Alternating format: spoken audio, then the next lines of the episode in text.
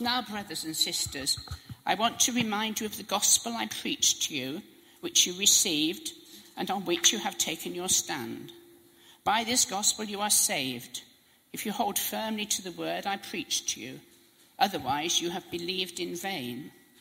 For what I received, I passed on to you as of first importance that Christ died for our sins according to the Scriptures, that he was buried that he was raised on the third day according to the scriptures, and that he appeared to Cephas and then to the twelve.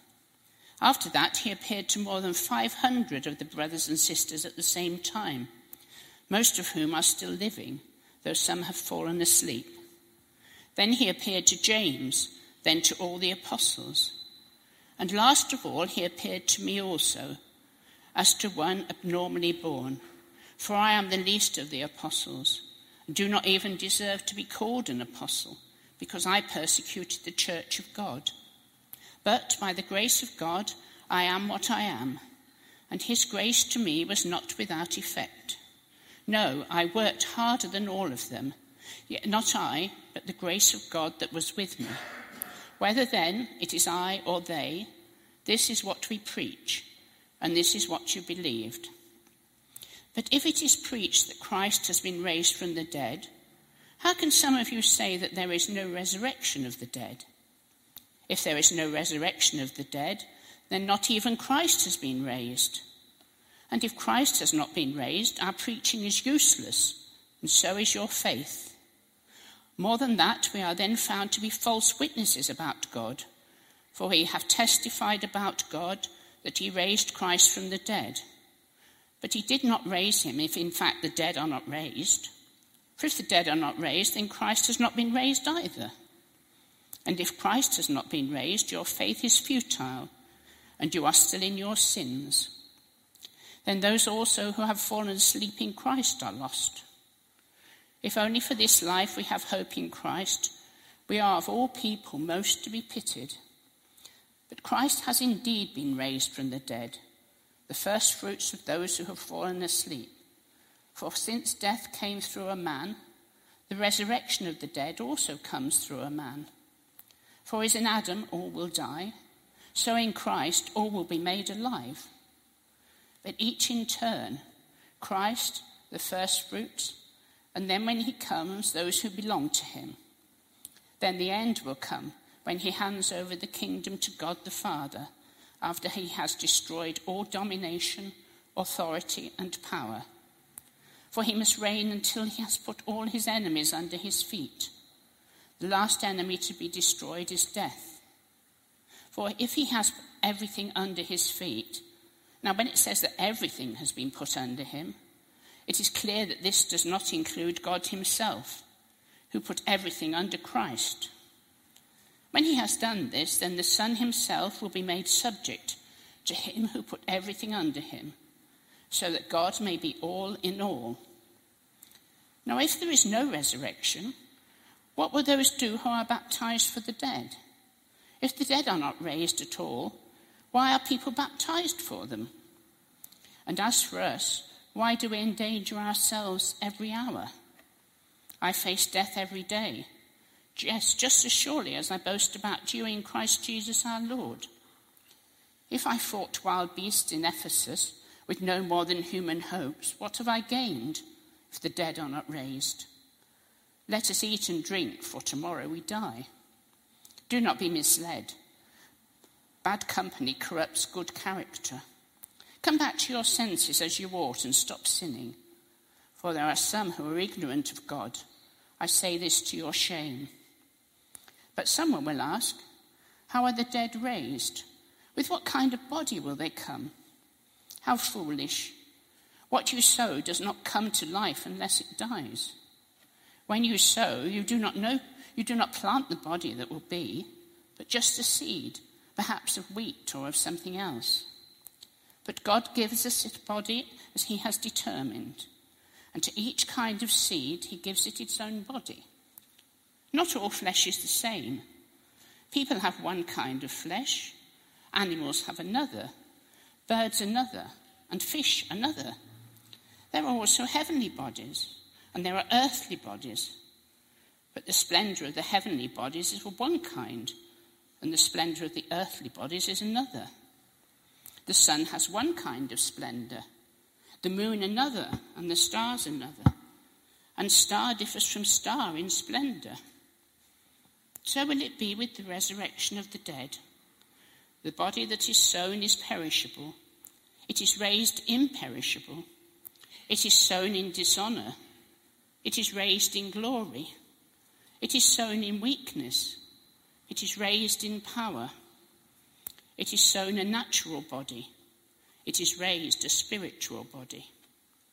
If there is a natural body, there is also a spiritual body. So it is written the first man, Adam, became a living being. The last Adam, a life giving spirit. The spiritual did not come first, but the natural and after that the spiritual. The first man was dust of the earth, the second man is of heaven. As was the earthly man, so are those who are of the earth. And as is the heavenly man, so are those who are of heaven. And just as we have borne the image of the, of the earthly man, so shall we bear the image of the heavenly man. I declare to you, brothers and sisters, that flesh and blood cannot inherit the kingdom of God, nor does the perishable inherit the imperishable. Thank you.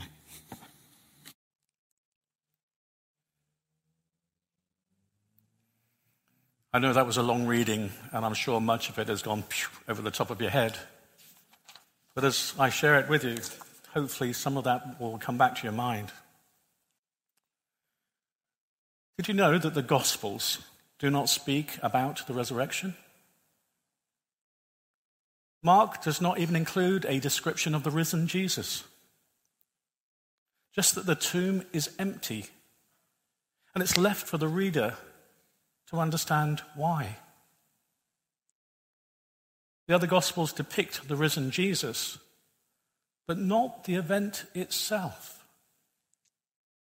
The tomb is empty when the disciples arrive. The resurrection has already happened. You could say in secret. It has happened.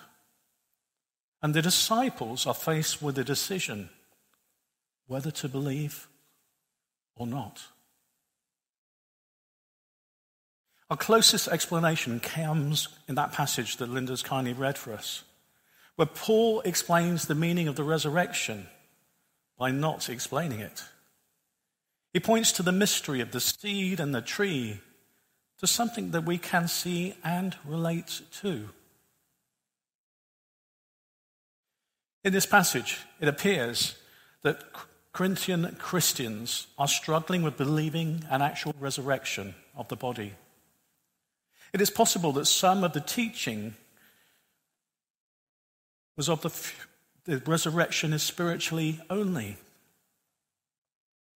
or that the teaching Jesus spoke of had already occurred in the new birth, having been raised from the dead.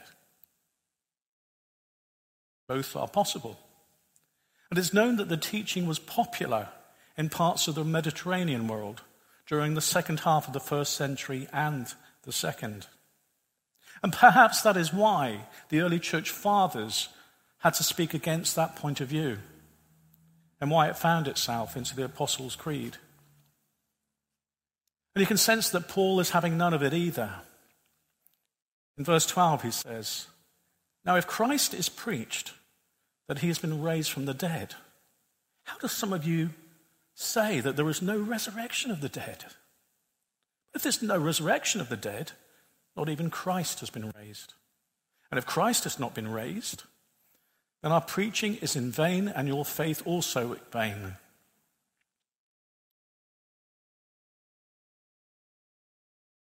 Let's pray a moment. Lord, open our eyes to understand the truth of your word. As Paul sets before us today a stirring defense of an explanation of the resurrection of the body to glory of those who believe in Christ. We pray that those who now believe will be strengthened in the hope, and that those who do not believe will be drawn to faith in Christ, that they might become sharers in this glorious hope. This we ask in Jesus' name. Amen. Be it Alpha, Christianity Explored, or any other faith based searching and explaining course, two of the most common questions are about death and hope. So, as we look at this passage, and as we consider the meaning of the creed, when we confess as believers, I believe in the resurrection of the body. But I wonder, though, how do you view death? Do you hold a Christian view of death? And what about hope? What is your hope? What comes after this life? This creed clearly tells us what Christians believe happens after life. And it stresses the physicality of that afterlife. But we need to understand first what the Bible teaches about death. Death is life's one certainty. And our Bibles tell us it is the penalty of sin. God never intended us to die. But I'll come to that in a few moments' time. Death, along with religion and politics, are taboo subjects. There are those who don't talk about death because they fear it, and they have no hope beyond the grave. Others spiritualize it in a new age style of entering a portal into another dimension. There was a great theologian whose name I forget at the moment who said that dying is part of living. Oh, yes, it was that theologian, Forrest Gump. As I said, dying was never part of God's plan for living. It was not part of the original creation and became so with the fall the time in the garden of eating the forbidden fruit. In Romans 6:23 we read the words, "The wages of sin is death." And what Paul is saying here is that death is the consequence of the entrance of sin into the world. Dying isn't part of living, it's part of the fall. And because dying is a part of the fall, the Bible refuses to settle for a sugar coated view of death. In verse 19, Paul makes a stark statement. If for this life only we have hoped in Christ, we are of all people most to be pitied, pitied. But we must take it in the context that Paul is saying it. He says that if the truth that I am preaching does not deal with the reality of death, don't look at me as a prophet of morality, but pity me as the most miserable of men. It continues adding that Christianity cannot deal with the issue of death. Sorry, that if Christianity cannot deal with the issue of death, and if Christianity has no hope on the other side of death, if there's no victory over death in the gospel he preaches, then Christianity is a miserable failure. There are people, and even some Christians, who say what happens after life isn't important, it's how you live this life today. Well, this is far from what Paul is saying here. Yes, living a godly life is important, but our hope is beyond this life. And Paul continues with that hope, saying, I am preaching. If I'm only preaching for this life, then pity me and anyone else who is a Christian. You see, if death is final, then nothing other than self indulgence is worthwhile. A little later in 32, Paul says, If the dead are not raised, let us eat, drink, for tomorrow I die. But Paul doesn't take this stance. I've even heard people say, and I include Christians, Look, if Christians turn out to be wrong, and there isn't a resurrection, and there isn't a heaven, and there isn't a future, embodied in the spirit experience of God forever and ever, you really haven't lost that much. You're a much nicer person. You've made the world a better place. You've led people into a lot of moral truth. It's a pretty good life, really. And the Apostle Paul says, rubbish. But I think he used a stronger word than that.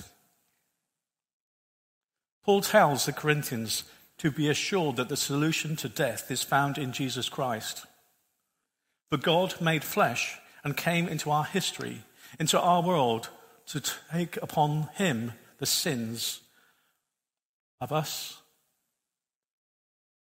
He died in our place, was buried, and raised from the dead, so that all who trust in him share in his resurrection. Verses 33 and 42 to 44, Paul tells us of this mystery that not all are going to sleep, not all will die, that some of us will be alive when the Lord comes, but all of us are going to be changed. He says, How are the dead raised?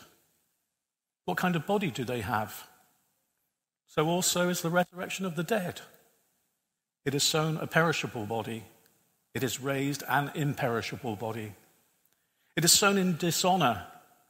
It is raised in glory. It is sown in weakness. It is raised in power.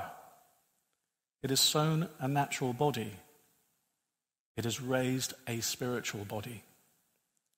If there is a natural body, there is also a spiritual body. Paul says it is in the hope of everyone who hopes in Jesus Christ crucified, dead, buried, resurrected, ascended, and reigning on the right hand of God, that everyone who trusts in him, who was raised, will be raised in your body. It is part of the Christian hope. Not just for, some future disembodied state where we float in an ethereal space, but to be embodied again soul and body united in the praise and service of our Redeemer. Except, Paul says, is going to be like going from a Mini to an Aston Martin. That's my translation. This body is falling apart. This body that bears the marks of the fallen world, the bodies of our loved ones, as we look and see the imprint of the fallen world upon them in disease, in physical breakdown, illness. Paul says the glory of the promise of God in the resurrection of the body is that that Alzheimer's patient that you've been taking care of, your father, your mother. There's going to be a day when in Christ all who trust in him and have been ravaged by that horrible, horrible disease. The long goodbye, they call it, will be changed and transformed. And you're not only going to see them compos mentis, but you're going to see them in a glory that you've never seen in their physical body. And that Down syndrome child that you love with all your heart, you're going to see him you're going to see her with physical powers that you've never ever seen manifested in this life. And that child who died age four. And you never had the opportunity, opportunity to see that young man or woman grow in grace and strength. You're going to see him, you're going to see her in the full flow and power of manhood and womanhood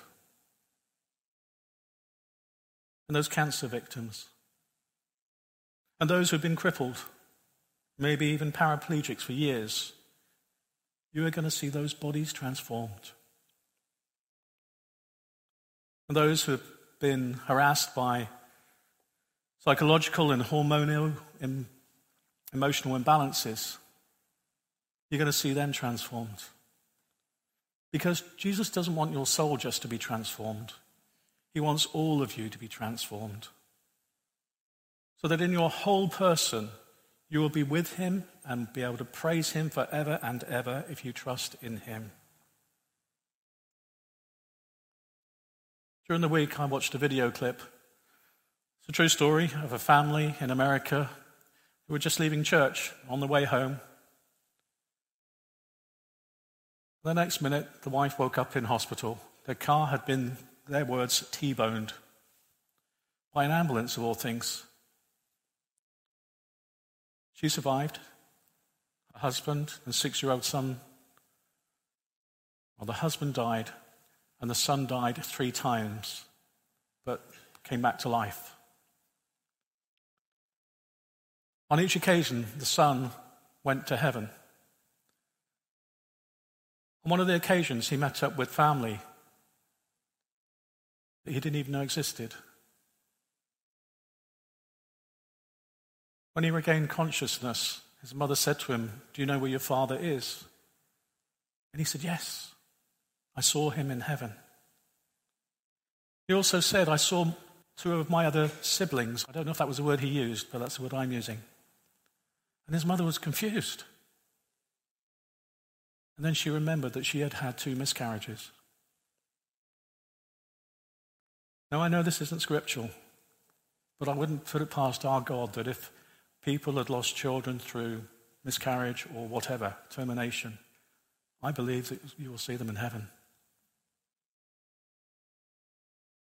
You see, that's the hope that's before us. Not a disembodied mortal soul, but soul and body united, serving Christ forever.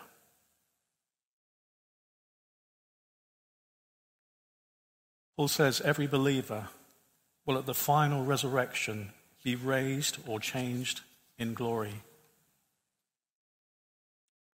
But there's something interesting if you were to turn to the book of Revelation. I'm not asking you to do that now. It says there that Jesus' body still will bear the marks of his death. Rutherford wrote the hymn, The Sands of Time Are Sinking. And it says, I will not gaze at glory, but on my King of grace, not at the crown he gifteth, but on his pierced hand. Think about it. In glory, your bodies, the bodies of your loved ones in Christ, perfect. They will be perfect. The body of your Savior, still bearing in it the marks of his death, to remind us all through eternity of the purchase price of your glorified body and the depths of his love.